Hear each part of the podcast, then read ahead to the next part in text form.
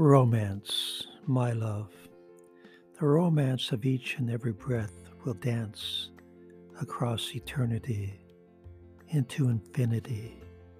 Once your breathing becomes your reality.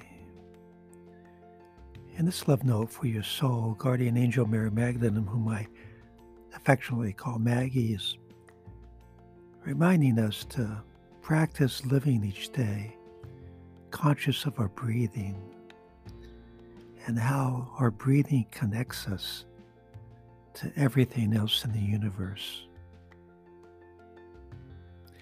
Once you do this, once you make a commitment to be conscious of your breathing each and every day, then sit back and watch how your life transforms.